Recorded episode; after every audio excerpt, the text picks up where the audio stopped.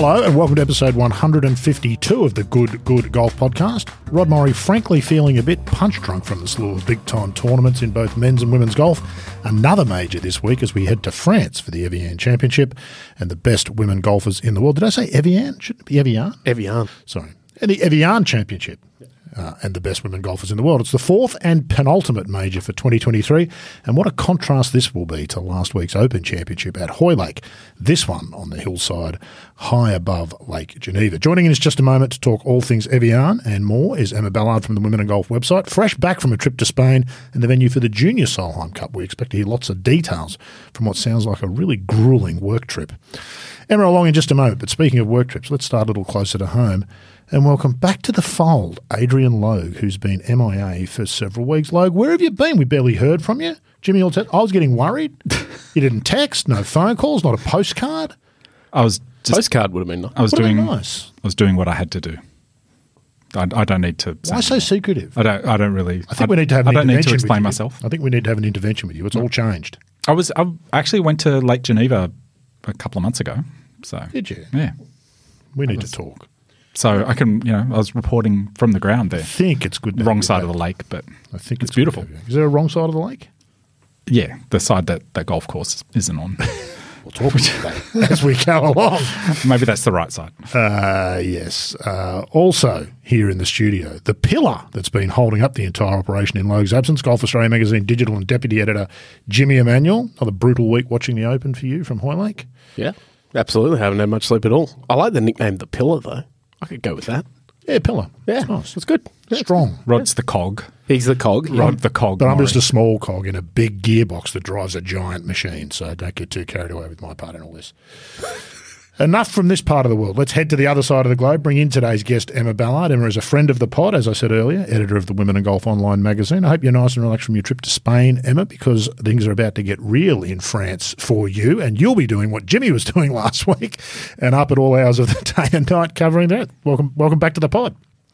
Yeah, thank you. Thank you for having me. Um, actually, do you know what? It's probably a bit better for me because obviously it's over on our side of the pond rather than being in America. Because whenever it's in America, not as bad as it is for you guys, but um, yeah, all the American ones, I'm normally trying not to fall asleep on the sofa because it's just so late and trying to write stuff. So it's a bit more of a benefit. But yes, I am riding on a little bit uh, of less sleep as well, but because I decided it was a really good idea to head to Spain for two days to do preview of the Solheim Cup um, which was interesting after covering the Open as well. But obviously, an Open on my time zone, so it wasn't too wasn't too bad. It wasn't too it bad easy. You're a really bit- from from that point of view. Bit This like co- Logue. complaining about Yeah. a two day trip to Spain. Yeah, that's exactly right. Where's this place you went to? It looks pretty amazing. I had a look at the website after you told me where you were. This is where the Junior Solheim Cup is going to be. Is that right?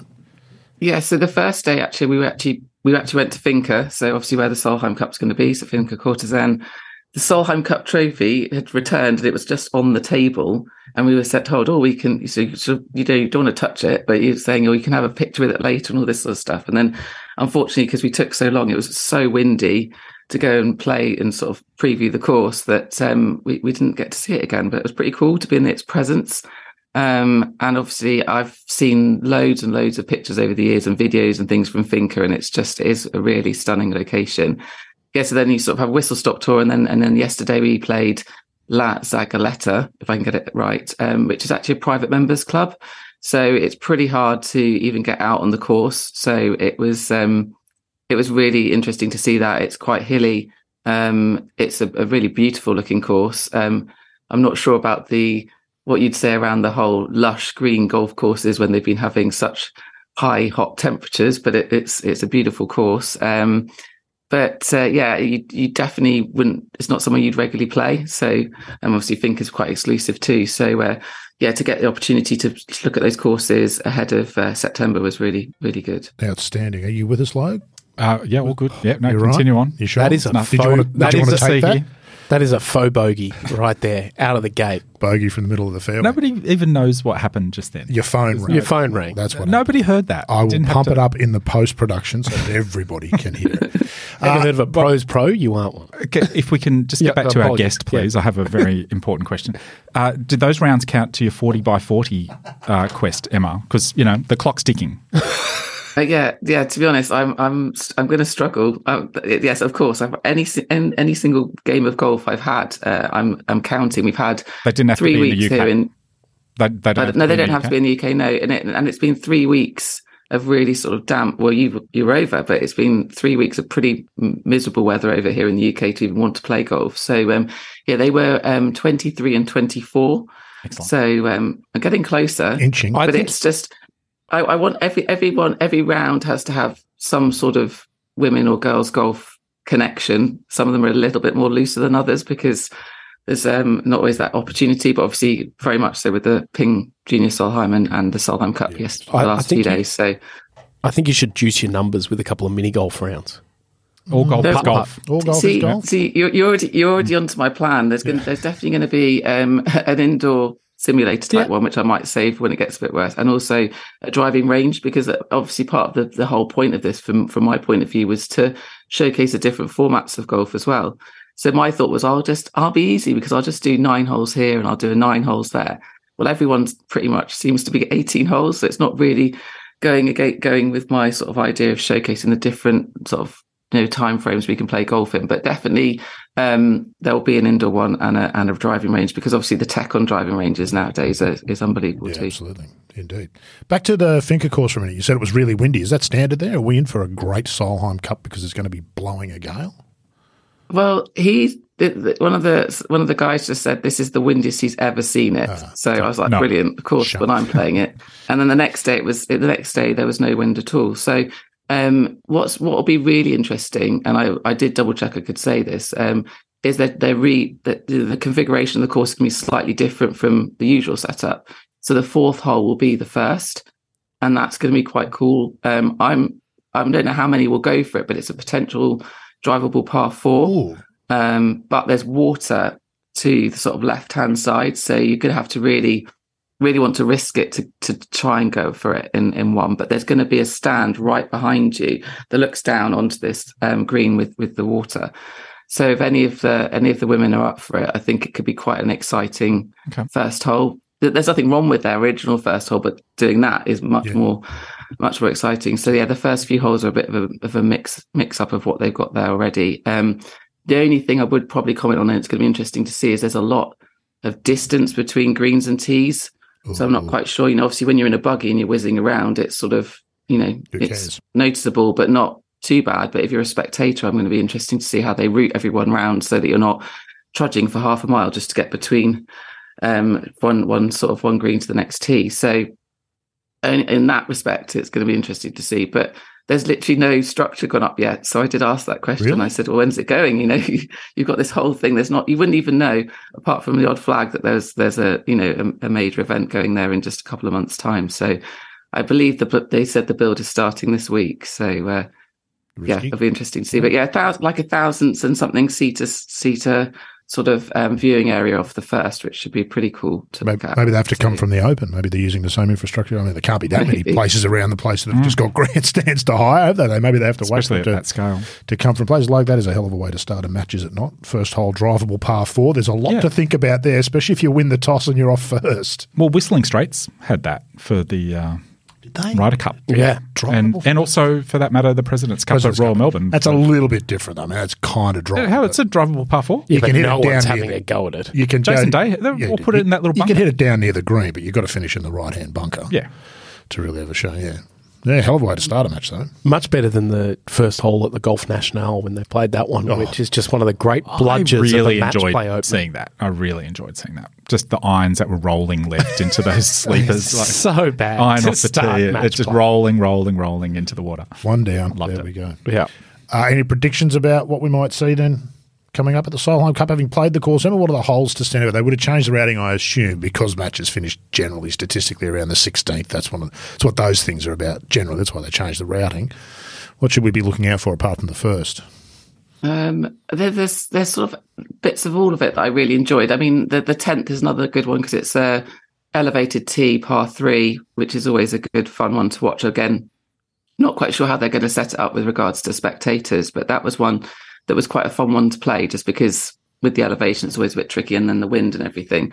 Um, and I just think if we can get a bit further down. If you can get to 16, 17, that would be it would be good. But I just it was there's just too many good things. There's one point on 14 when you're looking back up towards the clubhouse, which that's a quite a sort of attractive looking hole as well. So, but I'm playing it as a sort of mid high handicap, or I'm not sure whether I from the forward tees.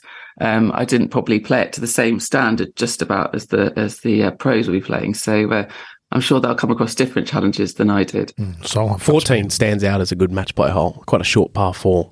at Mm. At Finca. Finca. Yeah, yeah. Cool golf hole for match play sort of stuff. And like there's a bit of trouble for what should be a pretty easy hole. So could be a kind of a swing hole. at a time in the match At a when time things are in the getting match tight. it's It's like, yeah, I'm either behind or in front. Exactly. Did, did you uh, put your score into iGolf, Emma, for handicapping purposes?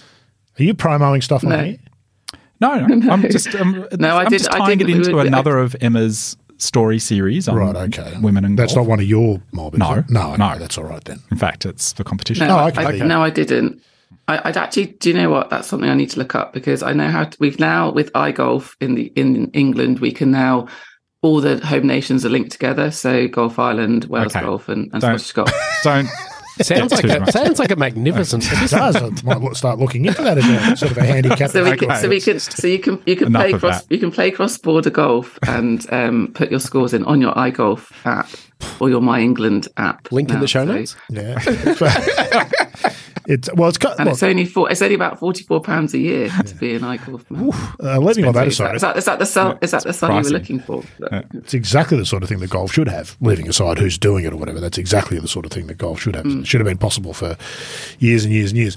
All right, let's move on. So the Solheim Cup is going to be the Solheim Cup's been the money event the last couple of years, Oh, really yeah. the last couple of times, hasn't it? It's really Inverness been was oh, off the charts. so cool. Golf course, the actual golf, the crowds. It was it was one of the best events in the last couple of years. What do we think about it being the same year as a Ryder Cup?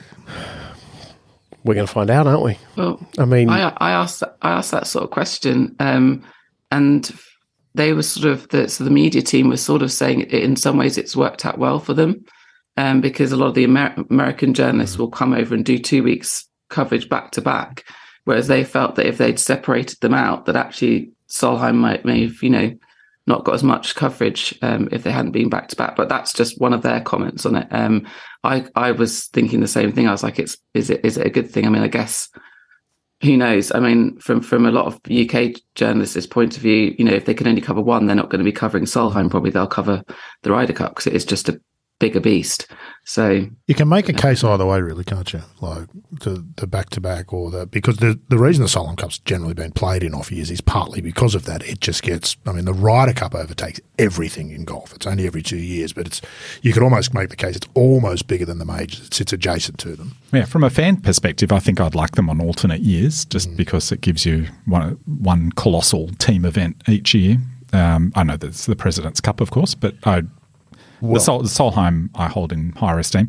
But you've always made this very effective argument, I think, Rod, that if the Solheim was on the same year as the Ryder Cup, then the President's Cup can be a mixed event, but then you're concerned about the pressure on the American players or so, the schedule for the American It's players. kind of unfair. You'd never ask the American men's players to to do what you'd be then asking the women to. I can't remember the argument I make. You're right; it was compelling. But anyway, the point, the point being, the point being that what we really ideally need to get to is a mixed Presidents Cup. Yeah. that's what is best for the game, particularly the way the game is at the moment and the turmoil we've seen at the top of men's golf.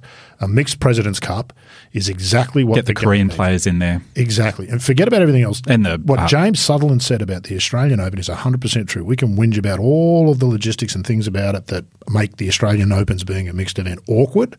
But he made the point that always wins in professional golf. It's what the sponsors want. Yeah. And a mixed President's Cup is what the outside world needs to see from golf. And so, whatever you've got to do to make that happen, I th- then I think you should do it. And so, And I I said Korean players, but I, I should say Korea, China, Japan, Australia. Yeah, well, Yeah, everybody um, outside Europe and Thailand. Europe and the US works for the for the Ryder Cup, and it works for the Solheim Cup too. But the Presidents Cup could be the best of both for both. Yeah. and it's madness. And if you did, we did the exercise last year. If you'd make, pick the Presidents Cup teams as mixed last year, who wouldn't have wanted to watch that? The- Yeah, absolutely. The women's teams was the the women in the team was amazing. Yeah. on both sides. to get the the best of the best from that collection of countries as well. Like, I know we have that with the um, the the crown International Crown. international crown. Yeah. Um, and it was a great event this year. Yeah. But the, the President's Cup as a mixed event would have massive PGA backing. Tour behind it, the LPGA, all of it, and you move it around the world. It's got an audience already. yeah, good. But- well, you'd want to watch that, wouldn't you, Emma? You're not strictly Yeah, a definitely. Solheim Cup or bust. That'd be great. Well, I think it's it's like what you're saying. A lot of the top players we just don't get to see in that team golf environment often, if, if at all. So, um, you know, imagine having Lydia Ko standing up and, and playing as well, and things like that. It's just it does make sense, but as you say, logistically bringing everyone together is is the tricky part. You, you imagine Minjee Lee and Minwoo Lee playing against Oh, Nelly Korda and Oh, put Zeb Quarter in there. What the hell? Quarter Jordan Spieth, like whatever, whoever. Yeah. No, It's- absolutely. It's the the prospect of it is Pr- unbelievable. prior to live, you know, Dustin Johnson and Nelly Korda. Who's Yeah. not going out to watch that against Cam Smith and Hannah Green? yeah. Like, I'm, I'm all in. Everybody's all in. It would just be, it would be fantastic golf. It'd be great for everybody. I was going to say they've got that they've got the mixed event, haven't they, coming up in December? So, and it's not quite team. Well, it is sort of team, isn't it? I think, but it's it's it'll be interesting just to see how that goes. Well, um, seeing PGA Tour and LPGA players playing together. the fact that we don't know very much about it tells you everything you need to know. no, I know, and it's just fallen how- on a. It's, I can't remember now what's on at the same time. It falls on the, a week, uh, the same week as It's one of the se- Is it one of the senior events? yeah. can't I think now. maybe uh, like some important event. I can't remember which one, but something. I, I, I, I should should, do, should remember the dates, but there's definitely something, and I'm sure it's something quite big. But I'm sure it's the sort of legends of the game sort of type event, and it's just like well, then now all of a sudden it's going to be overshadowed, which is which is a bit of a shame. What's the resistance log? A, a mixed President's Cup would be a commercial boon for the PGA Tour, who own the event. Surely. Follow the money, Rod. Yeah, well, there's the money. It's it's uh, PGA Tour. Do, do the PGA Tour really care enough about might, promoting all aspects think- of the game I to, think now to they have that pressure? Now that they're broke, they might now they should. that'll give a return Now they investment. should, but do they truly? I think care enough I think previously and to now they haven't wanted to share it with anyone because they didn't have any taste of the Ryder Cup, which was the biggest financial earner in golf. They don't have any taste of the majors, which were the biggest other financial earners. They are now in a situation where money is becoming harder to come by. And this is going to be a financial windfall for sponsors and everything like that. And given the whole global and bringing golf together, it's a genuine move. But um, The yeah. behind the scenes rules, for it's ev- the LPGA that are against it, not the PGA Tour, Is that right? supposedly. yeah, there's I think some elements. They feel there. they've got something to lose with the Solheim Cup with the I think they feel Oh, that okay. risk the Solheim Cup, Mm. which you know I don't think is true. But players always are going to have their voices behind closed doors about whether they want to play one every year and all that sort of stuff. And so I think that's probably the concern. In terms of the scheduling that you mentioned before, it falls into a good timing this week with Evian coming the week after the Open. Mm-hmm. Uh, There isn't a, a right or wrong answer, but it's probably it's funny. The Solheim Cup's going to come the week before the Ryder Cup. You wonder if it was the other way around, if it would benefit Solheim more because everyone's into that the wider golf audience, the people who don't really watch golf are into that Ryder Cup. match play, yeah. And then all during the week you're going, hey, next week, Next week it is- keeps happening, but it's the women's turn. Um, it'll serve for people like us in golf and golf diehards as a great double two weeks. I think it would be more effective, but whether or not anyone was working together on that scheduling, who knows? But this week is another example where people are either major fatigue or oh, I'm keyed up for it. You know, like the US Open that they tried at Pinehurst back to back weeks years ago. We all kind of went, that really works, and it's never been done again. Um, this is a really strange transition. This one where you go from the Open that ends the men's major season, and it's probably the biggest into probably one of the smaller majors in, in the whole scheme of things. It's it, it that schedule in golf that's impossible to sort out, particularly going from men's to women's and all that sort of stuff. And people like Emma and myself, unlike you two who actually work, it's impossible. You know, you you are. I'll go probably uh, three weeks without a day off to cover across those two majors. Finally, get a couple of days off before the women's open. You Um, time for that. what about all the stuff you're not doing while you're doing the majors? Exactly They've got to right. be done in those Which three days. then we mix in, you know, a magazine deadline here and there. And you could do some washing. yeah, maybe well, cook a meal or two. That's right. But it, it becomes difficult in those sort of scheduling. And I don't think there's been enough uh, unity between all of that. And hopefully, what's happening in golf makes the women's game be included in those discussions around scheduling and stuff like that for windows and, and timing because it's the way it's working now. I think the Solheim and Ryder Cup will be an interesting experiment as to whether it's a good thing or a bad thing to have the same year. Um, but there needs to be more cohesion, I suppose. Organised. What do you reckon, Ballard? Yeah, I totally agree. I said to a friend the other day, try covering because he sort of focuses a lot more on the men's side of the game, and I just you try covering all nine majors. It's just and it's just been like it's just relentless.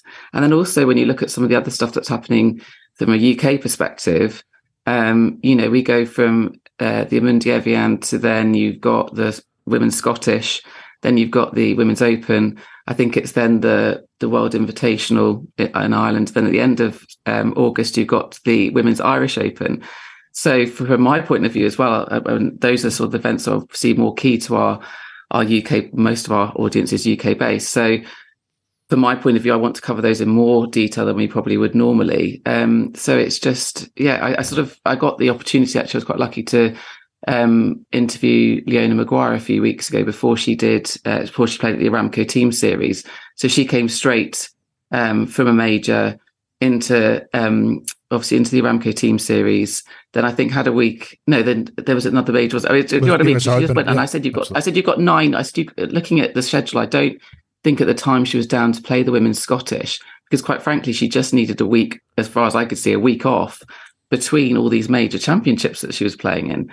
Um, uh, you know, fair enough with the Aramco. I'm sure there was a financial incentive to come and play there, but even so, like it was just relentless. And then, you know, she then supports the two Irish events, the, the, the Invitational and the and um and and the Women's Irish Open. So anything in Ireland, just, she's she has to go. Yeah, she, and she you just look at that, and that's that's just that's just a tiny segment of her schedule. Um, and then from our perspective, when you're covering that as well, it's just and and and how do you keep the you know the excitement, excitement levels going right. because you know as you say the open is is massive um it's it's definitely a fo- massive focal point for golf fans in the UK and and to then try and get them excited about and, and a, a, women's major that's over in over in France it's it's it's tricky. Of course, then you've also you've got Wimbledon, the Ashes. What else is on in England? Tour de France. Tour de France. It's yeah. like it's just a real British, well, Grand, British I mean, Grand Prix is well, the week of mm-hmm. the Women's Open is when the FedEx Cup playoff starts. So not mm. in terms of detracting attention, but in terms of the whole golf ecosystem. Mm. It, mm. it, it it sucks it's the life out of itself by you know opposing events, throw live events in there, and is there a solution? Yeah.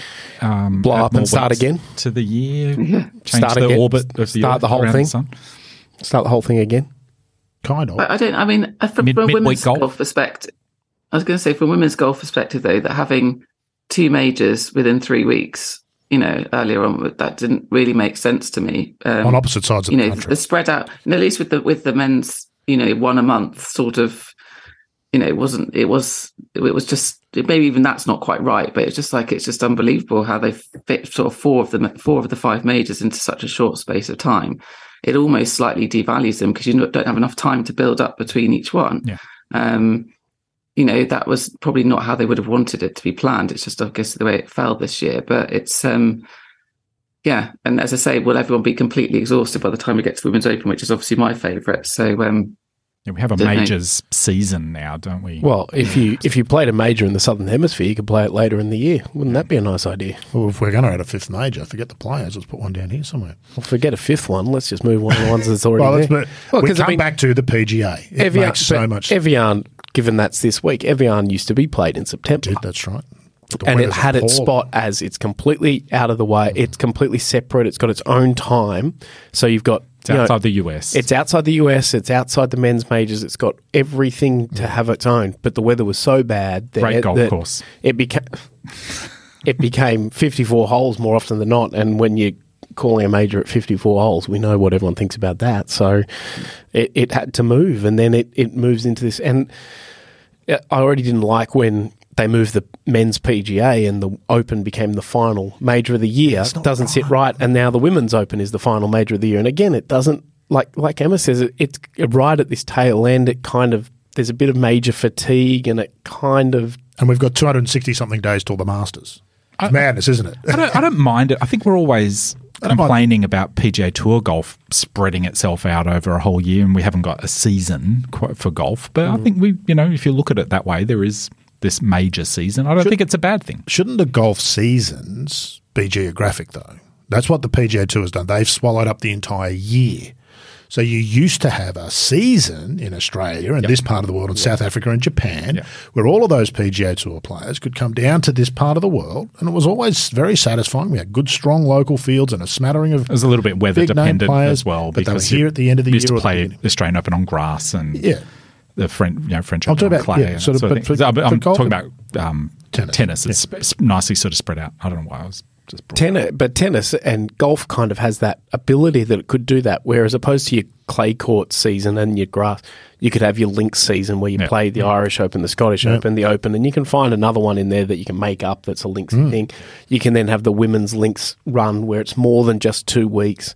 You can have the you know South, Southern Hemisphere run where you go through a bit of South Africa, New Zealand, Australia, in Australia. and you can have these seasons, but you're, you're exactly right. The PGA Tour just absorbed it all and even killed their own swings. Hmm. You know, the Florida swing went from being this couple of months there, and the West Coast swing, they're just like two weeks, and then they suddenly go to Texas, and then they go back, and then they like it just lost all of that, and now it's probably can't get it back until you start again. Yeah, it's just one big amorphous Yeah, mass correct. at the moment. Yeah. everything's Played on- undifferentiated. Played on the same golf course in different states. Yeah. The, Yeah. the aesthetic exactly is the right. same. Everything about it. It's a here's well, it's the it's the McDonald's model, isn't it?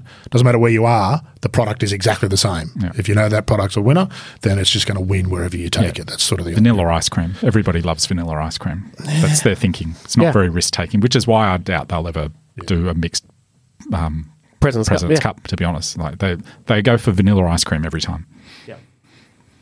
If it is true that it's the LPGA that's the stumbling block to the mixed President's Cup, though, that changes things, doesn't it? Why would they be against it? Ballard, you're a woman. You explain it. Wow, wow. You get yourself in trouble for saying stuff. like that. Would get myself in trouble. I apologise. You're a journalist. You explain it. I, I don't. Um, it's it's so I don't know. It's so hard that you hear so many different theories on what would be best for women's golf, and everyone has an opinion on it, don't they? As a fan, um, and sometimes it for me it feels really frustrating to have to use the men's game as a piggyback to try and incre- increase exposure. Mm-hmm. But at the same time, you can't deny that the guys are the ones driving a lot of the eyeballs when it comes to watching it on, on TV. So if you can have some interesting couplings up for for the team golf environment, then of course that's going to be really interesting. But we look at it as really big golf fans. So obviously I know a lot about the women's game and I know a lot about the men's game. So what happens if I am a men's golf fan and I don't really know who some of these female golfers are? Am I as excited to go and watch that? Whereas when you've got the President's Cup as it is, and you pretty much know all the players, do you know what I mean? Is it, am I, I excited? Yeah. and there's the one a huge number of fans out there that that probably don't know. oh, Obviously, I'm sure they do know who Nelly Korda is, but you know they won't know who some of these you know um, Asian players are and other people like that. So, you know, they've come and even if we look at the women's majors, you look at some of the winners even this year. Well, you know, how many golf fans really knew who some of these some of these players coming into the top, top ten were were contenders, you know, and almost seeming surprised when everyone was talking about, and I'm going to say her name wrong, but everyone's talking about Rose Zhang, you know, because she won this, you know, first event and everything. So she was, you know, when the majors came, it's like, we'll talk about her. Well, a 20 year old won Yeah. a major. And everyone's like, well, yeah, well, it doesn't matter. But she's, you know, she's she's she's, she's okay. But like, but she's twenty. Yeah. She's the same age, and she's clearly very talented. But no one had really heard of her. So it's you know, I think it, I think there is definitely from me as a as a as a just a general golf fan, uh, you know, a team mixed event would be brilliant, brilliant. But I'm not sure how much that appeals to all like the wider golf audience if you're not really someone who watches women's golf. But obviously, hopefully, the knock on effect would be would be positive. The one thing I'd say about that is that the President's Cup is in a position where it should be blown up because it has not yet, in 20 something years, 30 something years nearly, really attracted. It hasn't got, it's not like the Ryder Cup. You couldn't do it at the Ryder Cup. That would be madness. But the President's Cup would absolutely benefit. It's never, it's always been seen as Ryder Cup light, and it will continue to be forever, as the Ryder Cup was until the 70s and 80s when the European, we all know that Ryder Cup story. That's the President's Cup now. If you want to have that European injection moment that the Ryder Cup had, bring the women in. Now you create an event that is much bigger than just golf. That would be my take on that. Uh, absolutely. And I don't, so I I just don't think that's piggybacking off men's golf per se. That's the right thing for golf to do because it's capable of doing it. Not all I sports think are. I think quickly on Ronnie Yin, always a get out that Is she it likes to go by Ronnie. Emma, Ronnie? so that's Yeah, a thank goodness. That's thank goodness because R- Rooney? Ruoning, Ruoning. Ruoning. Uh, but the LPGA also has a great pronunciation guide on their media tape, so that's also You, a you can press play and hear it. Yeah, exactly right. But I think this is a case with the President's Cup of it's not women's golf piggybacking on men's golf. The President's Cup needs women's golf to piggyback it Absolutely. to Big make it yeah, exactly right to make it into a competitive event that people want to watch and my thinking is always yes there will be a lot of people who won't know half the players because they maybe don't watch women's golf they don't watch the LPGA but they're going to learn about those players and they're going to see how impressive players these are and hopefully pick up some more fans and if it gets rid of the people who say I hate watching women's golf I won't watch it great because we don't need them No, that's exactly right. And you don't watch, you don't like golf. The other thing is, of course, half the International President's Cup team is already that for a lot of golf fans because they come from tours that people aren't familiar with. well correct From and then Asia and Japan and other, these other sorts of places. It's already a case that a lot of them are unknown. And I think uh, we we probably simplified. I mean, I remember when we spoke to Dean Herden about the President's Cup and about Tom Kim at the last one at Siwoo as well. And he said, "Oh, it didn't really rate a mention in Korea." amazing, isn't it? So it's not having the effect it needs to have in its current format. I- Jin Young Ko in there, Yeah. and In Gee Chun, it'll have the effect that you're looking for in Korea if that's what you're looking to do. And, and look, I think that some people I'd be interested to get their opinion would be someone like an Adam Scott who's poured so much into this mm. competition and so much into building this team atmosphere in the international side and all that sort of stuff that he is so committed to turning that competition around that whether he'd feel that it changed that legacy of what it was, but you know, He's a great advocate, but you never really know what side of a issue he's going to come down on. well, he's very. I, I think he's. I agree with I almost think- everything he says, but not everything he No, says. you, you don't know which side he's going to come down on, but he's also very experienced at doing what he needs to do and he's going to be cautious talking around that sort of stuff, and understandably so. I mean, and that's why I think you don't get direct answers as to why it hasn't happened from players and officials because there's obviously something that holds it up. I think. In all honesty, the PGA Tour didn't want to do anything about it, but now they're in a position where they're going to have to. If you go back to Quail Hollow when we played the last one, we weren't ever we weren't re, we were just on the precipice of what's happening with mm-hmm. the golf world you know? That was cam not playing because you know all that sort of stuff. So you know we i think we're going to be in a very different situation even by next year's president's cup and if not the one after that mm-hmm. Have we just shown Emma one of the problems that women golf, women's golf has is that we're here to talk about the fourth women's major of the year, and we've been derailed and sidetracked by all of this other stuff, or is the discussion we're having important, but should we have it at a different time? I, th- I think it's all important. It's quite interesting to talk about all the other aspects around it because I think as well we were saying about major fatigue. It's quite good to have inject a bit more other other sort of conversations around it. So I don't I don't think so. I think I don't know. I think maybe because and I don't know whether I'm sounding rude here, but I think the President Cup probably means more to you guys than it probably does to me because you know, as it's probably as a similar from the Ryder Cup perspective, you don't have I don't have any sort of you know patriotism to the players that are playing. It's good fun to watch, but I, I guess from my point of view, if there were some Brits playing in it, I'll be all sort of getting excited to sort of you know, it's, for me, it's just another spectator sort of event to watch. I thought we Um, might get Justin Rose after guys- Brexit, but we didn't. I thought that's what Yeah, we might get all the Poms yeah. for the President's Cup once they'd had Brexit. I thought they were out of Europe and they'd be President's Cup, but it didn't happen. I'd have thought at least the prospect of beating America in something would be Well, you actually, to get to. I was just about to say, we are all Europeans down here at the Ryder Cup week. And Trust me. But the, Very the only much. thing with the only thing with it is it's just you know just the Americans get a, a good. Well, I don't know whether they necessarily feel that way, but you know the the American guys get a good break, don't they? They get to play both, and you know it's sort of it's all about America as as sort of the way I look at it in that in that respect with those two two events. So you know it, it's it's a tricky one, but I, I, still go with what you guys say, and I, I sort of do agree, but I still still believe that it's it's I don't know who it's going to benefit more. It probably will benefit the guys more if we did have women playing in the President's Cup, but also I'm just not I'm just not sure about as I said before the the sort of how much fans as a whole would would be sort of embracing it. That would partly come down to it. My hope would be that it would just benefit golf th- that idea, I think, is about golf. It's not about women's and men's. Some of the other things we talk about, I think, are about that, and I think that's important, and it's right that we should try to um, focus more and boost women's golf. But I don't think the Mixed Presidents Cup is about women's golf and boosting it. It's about golf. I think it would be the best golf competition, and depending what happened, you only need the Ryder Cup. For all you want to talk against it, it survives on the niggle the the reality that there are moments where the players genuinely dislike each other, as is the Solheim Cup. We've seen tears at the Solheim Cup, shouting, pointing, players in other players' faces, watching them take drops. That's what it's. It's a, it's it's rare for golf to have that kind of really confronting contest. If you had a bit of that in a Presidents Cup, you wouldn't want to try and manufacture it. It wouldn't take much. Danielle Kang wouldn't take much to upset Hannah Green, for example, mm. on a golf course. You could have a moment there that, right, the President's Cup is then born. Yeah. That's what I think you could have. And then that would be one of sport's great competitions, as the Ryder Cup is, and as the Solheim Cup has really become in the last 10 years, I think. Well, I think if you ask most people who are the standout particularly European people you think of if you think of Ryder Cup and Solheim Cup, the first people they'll name are Ian Poulter and Mel Reid. Yep. Neither of whom have done excessive amounts in their individual careers. True. Neither won a major, you know, solid golfers. One, you know, Poulter's won more than Reid, but at those events they are competitive beasts, so they're remembered for that, for that confrontational style golf, which you just don't get. Um, you know, covered live events and stuff like that, and the team's probably the best part of it. It is nothing close to team golf. It's kind of you win by accident at the end. You know, some of the guys are into it more, and it's almost Cam, incidental, isn't it? It's another two million. In Cam Cam missed a putt to win for his team the other day, and was clearly annoyed with it because he values it. These are his closest friends he now travels with, but as opposed to him at the Presidents Cup at Royal Melbourne, where he took it to Justin Thomas on that last day, and you could see how much it meant to him.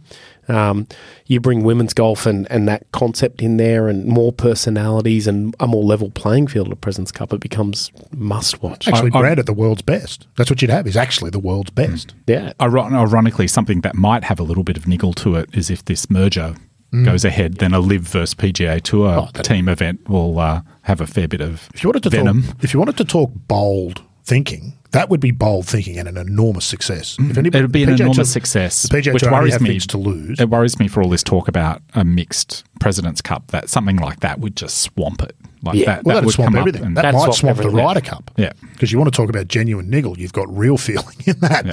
If Rory's on one side and Patrick Reed's on the other, the Ryder Cup was enough. But in the current environment, that would be which is which is of course all dependent on what actually happens. Which is you know we could get to a stage where it becomes an option, or Might we could get even without the merger. Correct. I mean, everyone wants to see it. Yeah. Correct. So. Exactly. And interestingly, Emma, and it's something you and I have discussed privately, but what is all that the LIV Golf and the Saudi thing, Aramco's involvement in women's golf, that seems to be just simmering in the background.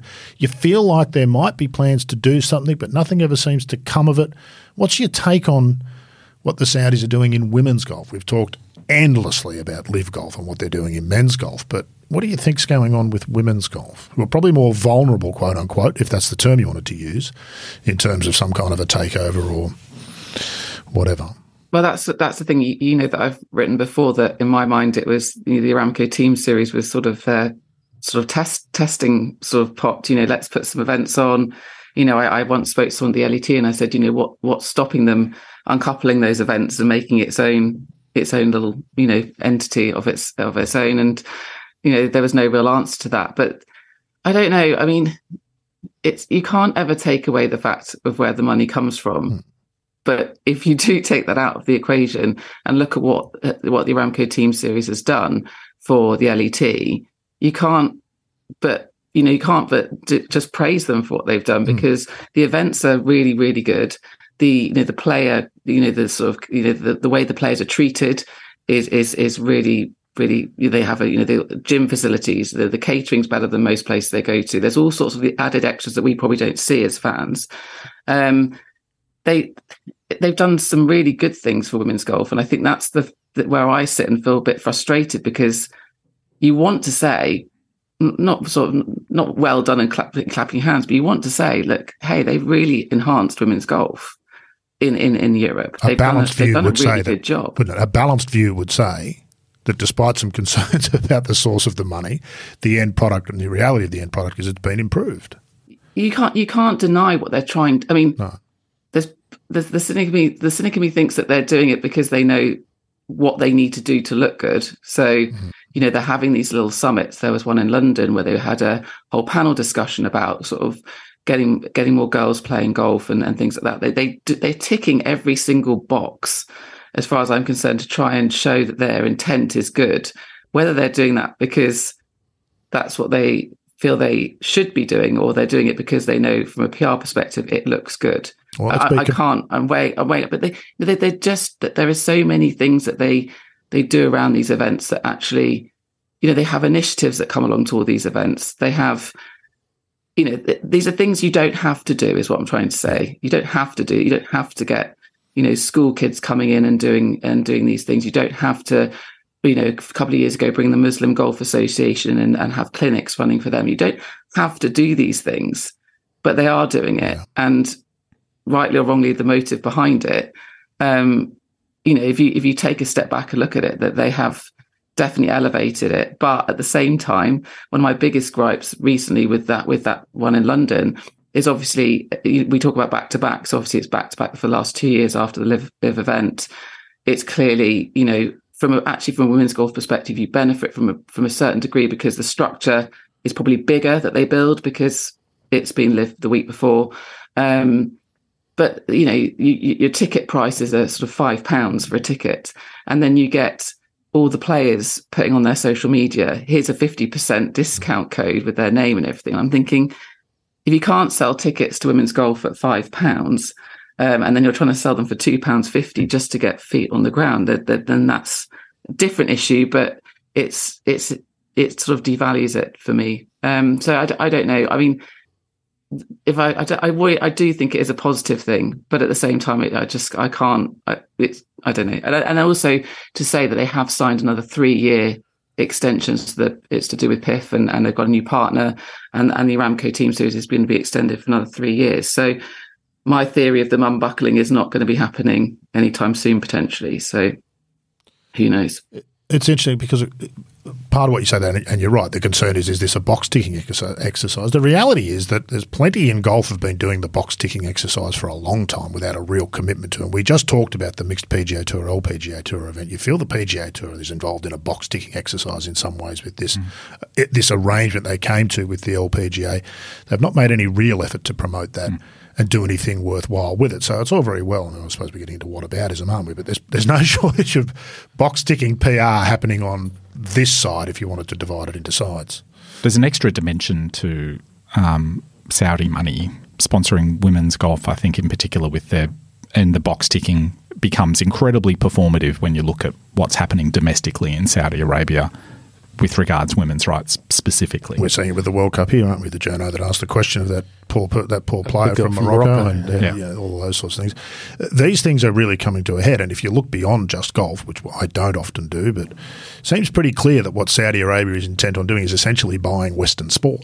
Well, I mean the the story yesterday of my football knowledge is not that good. So the player I can't name off the top of my head, but a one year offer in the hundreds of millions of dollars. Yeah. Tennis the same. They're trying. Tennis to- is the same. It started up, and you've had little bits of discussions. Andy Murray talking about playing there and all this sort of stuff, and LeBron James, who's arguably probably the biggest athlete still active in the world outside of Tiger, I'd say. Um, you know, on that football player said, you know, kind of made a joke about sending his agents to go get him that money. Um, I think golf's provided a good blueprint for how they're going to do things. Um, because they've tried in other sports, in football, with the English Premier League clubs initially, they were trying to do something, and um, golf's kind of going to maybe be the blueprint for it. But golf was probably more unsettled than a lot of these sports. Um, well, it's it's an individual position, so you can, which is both a benefit and a and uh, a weight if you're trying to sort of take over in that sense. You're dealing with a bunch of individuals, so each one's going to have their price. You've just got to find it as opposed to dealing with teams and boards. And I think you also had a something bordering on a monopoly already in control, but a monopoly that had a lot of upset players, I suppose, yeah, elements. There's a weird it. monopoly. Nobody was employed. No. Anybody's free to walk away anytime. Correct. It's not necessarily Whereas the case if you're a the other, football team. The other sports, you're employed, you're contracted. It's that is what the framework of kind of what LIV golf became. Of you know, we yeah, contract you absolutely. and we we have your rights and we do all this sort of stuff. But uh, it's a very, it was a very more it was a very more disjointed sport to kind of pick at the bones of and, and move around. Which um, it'll be interesting to see how that plays out in other sports. But you know, I'd imagine a lot of sports are sitting there going, "Well, look at what it's done to golf. It's number one, interest has gone up in the controversy, Yep, absolutely. but it's now more disjointed than ever. And you know, the the viewing numbers for the Open for Sunday, admittedly, rainy golf. No one really likes watching that. It was a player who was pretty obvious going to win. They were down in. Uh, at bigger markets because, but also streaming and all that sort of stuff. So, the net result is probably not going to be positive for golf. Is all PR good PR, Logue? Uh, perhaps I don't know. I, I refer to the comments of Greg Norman Jr. on the ratings for Sunday at the He Open. also had a rant about vegans and He something said it was else. horrific. Yeah, at Kate Burton. What was that about? Yeah, something about Oh, uh, Kate Burton tweeted about Brian Harman being a hunter, and Yeah. Greg Jr. went off his tree. Greg Jr. is yeah making a Greg thorough buffoon of himself. um, yeah. Anyway, that uh, yeah, I agree with all of that. Yeah. Are we, are we going to talk about Evian? Oh, we're going to talk about Evian now. Okay. What have you got to say? Before we talk about Evian, Exactly. can I speak of something that does tick all the boxes when it comes to golf? Oh, okay. That's Angus and Grace Go oh. Golfing's clothing range. Oh, you didn't see I, where that was I going? didn't see it coming. I missed it. That was Completely sharp. blindsided. That was sharp. Standard. That, was, that wasn't uh, Would you any agree sort of segue at all, but I can't No. believe Rod missed it. I just No. completely missed it. Like, Angus and you- Grace would Go Golfing. Who are they? Oh, they're the sponsors of this podcast. Do you have any Angus and Grace Go Golfing women and golf stuff, Emma? You need to get some. It's Dave, I great. do- gear. but I do always enjoy the segue into every single episode. I wait for it, and I, I had, a, saw cou- it I had a couple working in my mind, but uh, I would you agree that they tick every box and equally support women's golf and men's golf, like? Absolutely, they do. There's a great range of women's clothing at Angus and Grace Go Golfing, And sponsor of this podcast. particularly coming up to the o- the women's open, you'd look great in a ZQ merino mock neck, which I actually tried some on with Matt the other day, and it is prime golf wear for like cooler temperatures. Or you could go with the pullover wet weather jacket that Mike Clayton has not taken off since he left Australian I, shores. I brought my pullover wet weather jacket to the UK, hoping to wear it to some wet weather golf, but it never it never turned out for me to. I didn't play in the rain at all. I, I had a few games of golf, but I didn't play in the rain. I was very disappointed. I couldn't bring it out. So if you want to look like Mike Clayton, Adrian Logan, myself, you can go to angusandgracegogolfing.com or Angus and Grace Go Golfing on Instagram. And also their shop in William Street, Paddington, Sydney. Links in the show notes, I suppose. Yeah, one. Yeah, I'll do that. There you do that. There you be right. there you go. Angus and thank you, Matt. Good on you, Angus and Grace. Go golfing. I think they'd be right up your alley, Emma. You should talk to them about doing a women and golf exclusive range for the UK. It's also the satellite office of Golf Australia magazine, I've got to tell you. I worked out there on Friday night watching the golf. The other thing, of course, uh, Australian products would be flying off the shelves in England at the moment, given what's happened in the cricket. You could really make some marketing out of just selling Australian Oh, gear at yeah. the moment, couldn't you? Australians are just flavour of the month in uh, in England. Let's talk about the Evian. Low, go. The fifth major, um, Fourth, for- actually. No, Fourth. fifth in terms of uh, Prestige. prestige. Um, but I think, and and frankly, some question marks over whether it should be a major. But I think lean into that. I, uh, you've got to have the bad to make the good seem better. I, I think this is a wonderful event. I asked I- this yesterday. I'm playing from the tips. In ten years, will we still be having that discussion? I think it'll just be accepted that it's a major. I think we're pretty much there. We're, I- we're ten years on now, Absolutely, I think it is. And I- absolutely with it. I think I, I heard somebody saying uh, it's uh, 2013. I think it was Yeah, established as a major. 10 years. There's uh, a generation of players now who've only known it to be a major. Yep, So. Um, yeah, it'll be completely accepted as a major. I'd love them to do something about the golf course, but again, that, There's not much you that's can fine. do. Is the thing. The original concept was to make it be, uh, you know, a, some a special place. It hasn't achieved that, and that's because the golf course isn't doesn't really It's the land that it's through. on. Yeah, But it's- every hole looks a little bit the same, going back and forth along that hill. Um, it's spectacular, but it somehow that doesn't come across on TV either. It's uh, yeah, it, We, we, we talk so much about, and I've talked about today, about taking a major elsewhere in the world. This is a chance Yeah. where there is a major played outside of Yep. you know the UK and America, and there's a sponsor who owns a golf course who wants to hold a major tournament. So part of that discussion with Tony yesterday, and I wrote about it today, is Yeah. I think for us we can sit here and go, wouldn't it be great if it was played at you know, Morfontaine or whatever? But this is what it is, and the players certainly call it a major. Hmm. And if you. Not look of them. back at, well, they don't not Le- call Lexi it a major. Thompson doesn't turn up Yeah, anymore. because she can't play the golf course. That was the thing. She'd It's- still have written into her contract that if she won it, she'd yeah, get some extra she'd get a major bonus. It's because she couldn't play it, and I think She, that's she complained about the conditioning of it one year, I think. Oh, it? too many Like, bad bounces from good bad shots. I think. bounces from good shots Yeah. and stuff. But if you go through, so since it became a major, here's the winners list: Hmm. Suzann Pettersen, Hopeless. Hyo Joo Kim, Lydia Ko, Injit Hack. Chun, Anna Chopper. Nordqvist, Angela Stanford, Jin Young Ko, Minjee Lee, Brooke Henderson, and COVID had a win in 2020 as well. Good player, COVID. Won a Good, won a Had lot. really good year in 2021. It's not a statistically large sample set. I don't think you can even look at the 100 years of the Open Championship and say that, oh, it, it's a tournament that consistently produces great winners. That's- 100, it's not true. 100 isn't a big enough sample set for anything. And like you can flip a coin 100 times and you'll get massive sequences of all heads or all tails or something like that, which look which look really not random, but they are. It, it's I don't. It, you can't. There's not enough history behind it yet to No. know for sure that it, it always identify or more, most of the time identifies great winners. I don't think there's enough history behind any tournament to identify that. Why the To roulette be wheel fair, has a zero. it because always had- otherwise it's 50-50 and the casino can't win. That's why you have a zero. Yeah, so that's the, right. red, the red and black they to always tip play. it in your favour. Yeah. Uh, to be fair, before it was a major, it had good winners too. So, but they always paid to get players there, and it was it was unique. I mean, they used to play the pro am here after the tournament was done.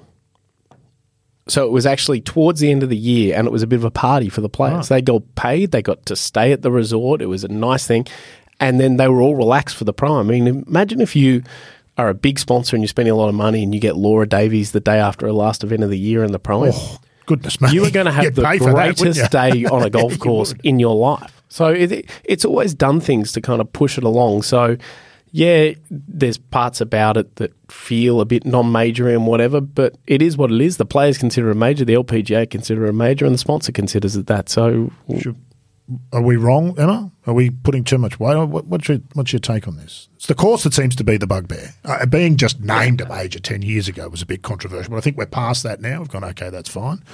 Are we carrying on too much? Yeah, I think. Well, it's quite nice that there's a little less chat around it. You know, always it's always the same thing. Should it be a major? It's almost the same boring discussion every single year. So it's quite nice we're moving slightly away from that. But from my point of view, even if the course isn't maybe to everyone's liking, it is quite interesting to go back to the same course, and that's always been something that that's been talked about before. Obviously, it is good, obviously from a fan perspective, to move around so you get. Um, you know, other people watching in different areas, but I think it's quite interesting to see them you know, playing the same venue every year. I think from my point of view, maybe what devalues it slightly is just the fact that you've got the, you know, the LET event, the Jabra, that's played there as well. So it's almost like, well, you're playing two events, but one's uh, just a regular LET event, and then this one is the is the major. So I sometimes think that you know having the same venue for two events a year, maybe in some people's minds might devalue it a little bit, but um, you know it is the the smallest it, from a prize fund point of view of, of the women's majors.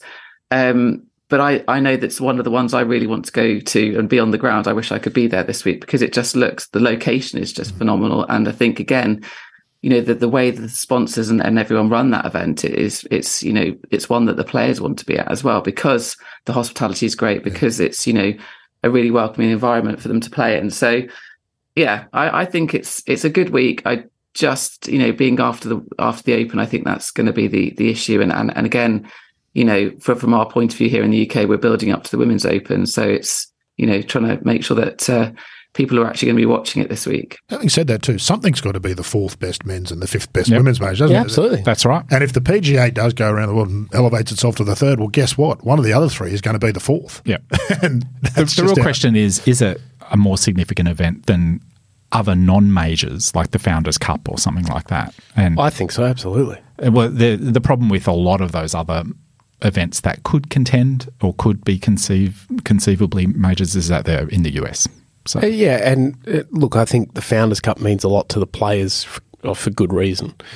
Um, if that was going but- to unseat anything, it might be the Chevron. Yeah, but I think this tournament also means a lot to the players who partially like it. Like Emma said, they get to stay on the on the grounds and apparently great croissants. Yeah, well, you can imagine So I've where heard it is. It's they're- yeah. heaven, isn't it?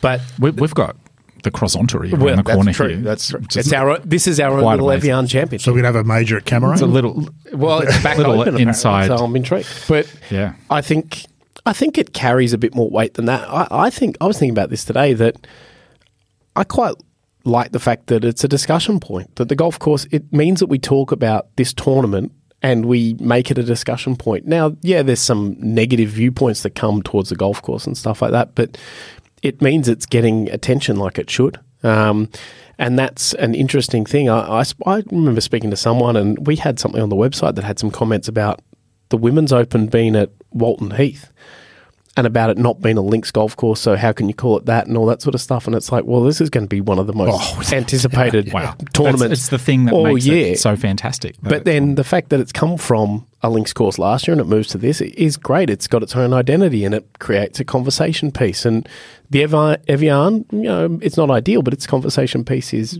that it is a major and that this golf course maybe isn't what we think it is, but that the player who wins it on Sunday, I guarantee you they're going to tell you it's Yeah, a major. you're right. Good players And- win it too. Good I was going to say, if you look back to last year with Brooke mm-hmm. winning, Brooke Henderson winning, that was a great final round. Yeah. But with with the you know with Sophie, is it Sophie Schubert? She you know came out of nowhere, like none of us really knew who she was, and you're thinking, what's going to happen? I thought the final round was really great watching. Like you know, obviously you can't guarantee that every year. You don't know who's going to sort of feature, but you know that it does have it. And, and was it the year before? One of the years we know, when it's coming down to the sort of- to the wire, and you you're watching them sort of you know hit water, balls into the water and, and Who all was the sorts. player So that think made eight up you know, the last? definite- The American player who made eight up the last to lose it. She had the lead uh, standing on the tee by maybe two shots. yes. Can't remember her Just- name now. Okay, Wasn't this is- Amy recently- Olson, was it? Yeah, it was It's like, Amy hey, Olson. Don't, Yeah, don't get don't get me to do stats but things like that because I forget they all every year rolls into one. But I just know that the last few years there's been some really good final rounds, and actually, you know, that's what we come to watch at the end of the day, isn't it? I mean, that's why there were criticisms around the Open final round when actually we should have been Celebrate. all of us should just be celebrating someone playing some fantastic or If just it- steady good golf. If it had been you know. Tiger, the world would have been bowing at his feet and Yeah, proclaiming right, it one exactly. of the all-time if it had been Rory, So I performances. it, would have been same, yeah. Yeah. But- you know, and, and that's what's quite interesting with some of the majors already. You know, when you've got you know six or seven players or more in, in contention, that's that's what you want from a major. It doesn't, and then it suddenly doesn't really come down to what the course is like or anything like that. It's just about that. yeah. You know, we're all we're all looking for, as as we always say, the back nine on on major Sunday. You know, what's going to happen. Um, and I do think that you know if, if that's what we're looking for, you know, Evian has has has produced that on multiple occasions. Unlimited budget, wherever you want to go. Who's going to the 3M? Who's going to the Evian? I'm going to the Evian. Oh, the Evian, of course. I'm going Yeah. to the Evian too. Yeah. Yeah. And that's as no, no, no contest. The three. 20 wow, you could not have when- picked a more less interesting tournament than 3M. that's yeah. the one. Well, But that's okay. its con- that's what. Oh, okay, that's I- the golf that's on offer this No, week. No, no. What about Evian or Senior Open at Royal Porthcawl? Evian. Yeah, Evian. I I think these the senior and legends uh, majors in particular, I think are great candidates to do like a Monday start or a Tuesday start yeah. or something. Cool. Absolutely. That they would just stop them clashing with with other events and Maybe we should just majors. mix the seniors into the normal Open and play a senior division like Yeah. at your club on a Saturday. Yeah. Yeah, because none of the players on the regular tour bitch about that. No, would they let's giving just up get it- places no. for the 50 Yeah. and 60 year olds to Absolutely. come But around. em- Emma's exactly right about the finishes here that make it. Minjee won in 2021 when Great. Jong Lee 6, like that was, yeah, she really. she blew up She- and it was. She hasn't been the same since. No, she hasn't. She, No. And then it was a playoff and all that sort of stuff. When Jin Young won the year before COVID, Shan Shan Feng and uh, Jennifer Kupcho and someone else, I think, were runner ups. It was. It's. It's always got good. good. It's always finishes. a good. It's a Bell Reeve type of. I was going to say, this yeah, is the test of execution. Yeah, that's what Rod said thing. yesterday. Yeah. Play it's the from bigger picture is that golf's at its best when the when the field and the course are great. But you put a bunch of good players on any golf course, they will Yep. produce entertaining golf. That's yeah. and that's what professional golf is. It's Exactly my point about statistical significance and stuff. I don't think you can point at any the major venues and the combination of factors that go into a major, except perhaps for the Masters because the field is so limited, so it mm. tends to throw up Yeah. repeat winners.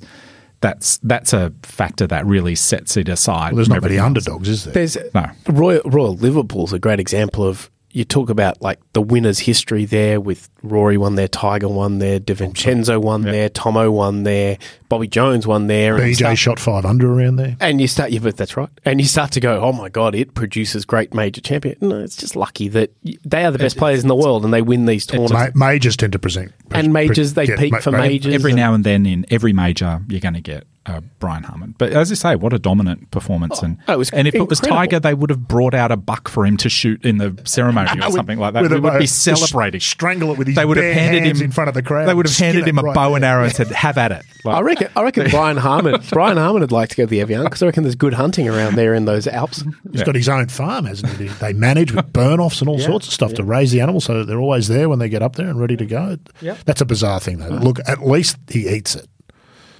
That's kind of all right. Well, at least they eat it. The people who just hunt animals and shoot them with guns of all bloody things and then put their heads on the wall. That's a sickness. But uh, yeah, that's some weird stuff. Let's not let's not get into that. Emma, uh, I, th- I think we've established we are all looking forward to the Evian. Did we get you? You're going to the Evian or the 3M? I don't think I've got your.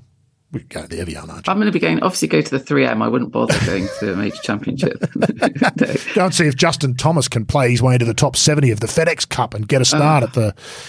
What what what what will wind me up is if, if there's more chat about that on, uh, on on sort of websites and things than the uh, than the Evian. That will just that always winds me up at that coverage and things like that. But um, yeah, it's going to be a good week, I think, and just in some ways good that it's now and then not being you know and obviously with the run of events they've had, they've it's going to be. Um, yeah, interesting to see. I don't think you can pick a winner, but I've tried. Oh, I try good every, every time to predict a winner, and it's. I don't know how you guys do it because I find it really hard. And Well, we and don't. Only whenever Loeb I do- does. yeah.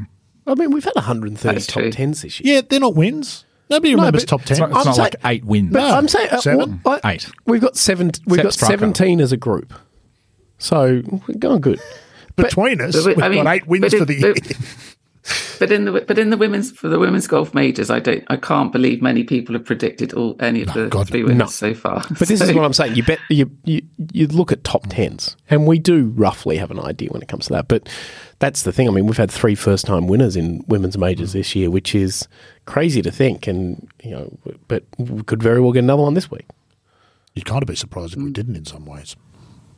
So much depth yeah, of and I think talent. and there's there's there's that argument, isn't there, that we that potentially we need a a dominant player in women's golf just to raise its raise its profile even more. Because if you get a you don't want someone like winning every week, but if you do have someone that's regularly winning, then at least that's getting a name out there and, and, and increasing the profile. So This is the hope for it's Regine. great for these. it? It's great for these women to win. They're extremely talented, but you know, a, a, a more of a household name winning would probably do do us some good as well. Yeah, I don't know where I am on that. I, Hard I to know. think- It's kind I- of cyclical, I think. So, uh, After the Tiger era, you want something that's a bit more democratic, I suspect, for a while until another dominant player emerges. It might be the same with the LPGA, I suspect. that It's incredibly democratic at the moment, the LPGA. Of all the golf tours in the world, it's by far the most entertaining weekend in and week in. absolutely. Yeah. It's um I think Evian though is a place where given the unique sort of challenge of it on that side of the hill and all that sort of stuff, I think it's a place where you learn to win. Yeah. I, I, I don't think it's a place you show up and you win first time. As much as it's not an architectural sort of No, masterpiece. no, you still got to play it. You've still got to play it, and it's unique to play. And a player like Lexi Thompson, who's carbon made for American golf, goes there and goes, "I can't stand. it. I got to hit it on side hill lies." And uh, you know, it's, uh, She answers the questions she's getting asked every other week. correct. uh, and answering them really well. Correct. Perhaps uh, one of the reasons I like always like Lydia Ko around this golf course. I know she's won here before, but it doesn't surprise me because she's just such a good hitter and a great golf mind. She knows to put it in the right spots. And In in some ways, I think it's not dissimilar to Olympic, where Yuka Sasso won. Yeah, yeah. And Lexi a didn't. A lot of side hill lies and stuff, and Lexi didn't. Small small greens, kind of scary small greens. Yeah. in some and holes. huge contours in them too. You can Yeah. three putt all day at at, uh, at Evian. And Yuka Sasso just coming into major form, just quietly. Oh, are you So- quietly tipping Yuka I'm Sasso? quietly tipping Yuka Sasso. Since she ple- switched her allegiances, I'm not happy with that. now? she's now Yeah, Japanese. I'm yeah. not not at all happy with that, but that's I am. It's fine. It's interesting. yeah, well, sure. She's the um. You, you can tell people in a couple of years. I remember when What's Yuka the- Sasso was Filipino. What's the bronze medalist's name?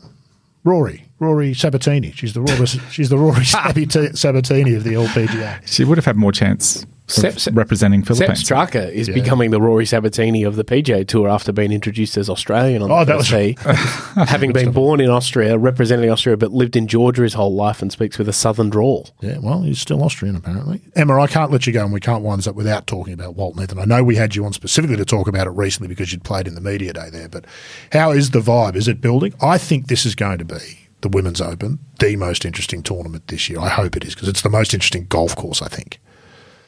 Leading, Yeah, leading question. It's it's difficult to know. I know that the, the ticket sales they, they said the ticket sales are better and stronger than they were up at Muirfield, which isn't unsurprising. Not that Muirfield wasn't a great location; it was just much more tricky to access. Yeah. So, being just outside of London, I think that's a hope that we'll get more feet on the ground. If you remember when we've had multiple times at um, Woburn, you know the the attendance there was always pretty strong from fans. So.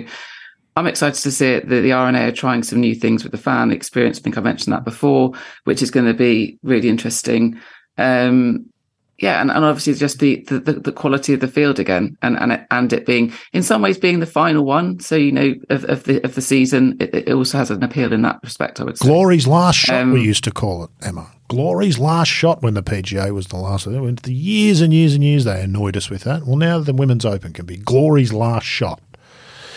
Yeah. Well, as I say, uh, it's something that you know the R&A have clearly invested a lot of time, effort. They have, uh, you know, a fantastic sort of uh, woman at the lead at the lead who's you know running the whole back and structure of the of the of the championship.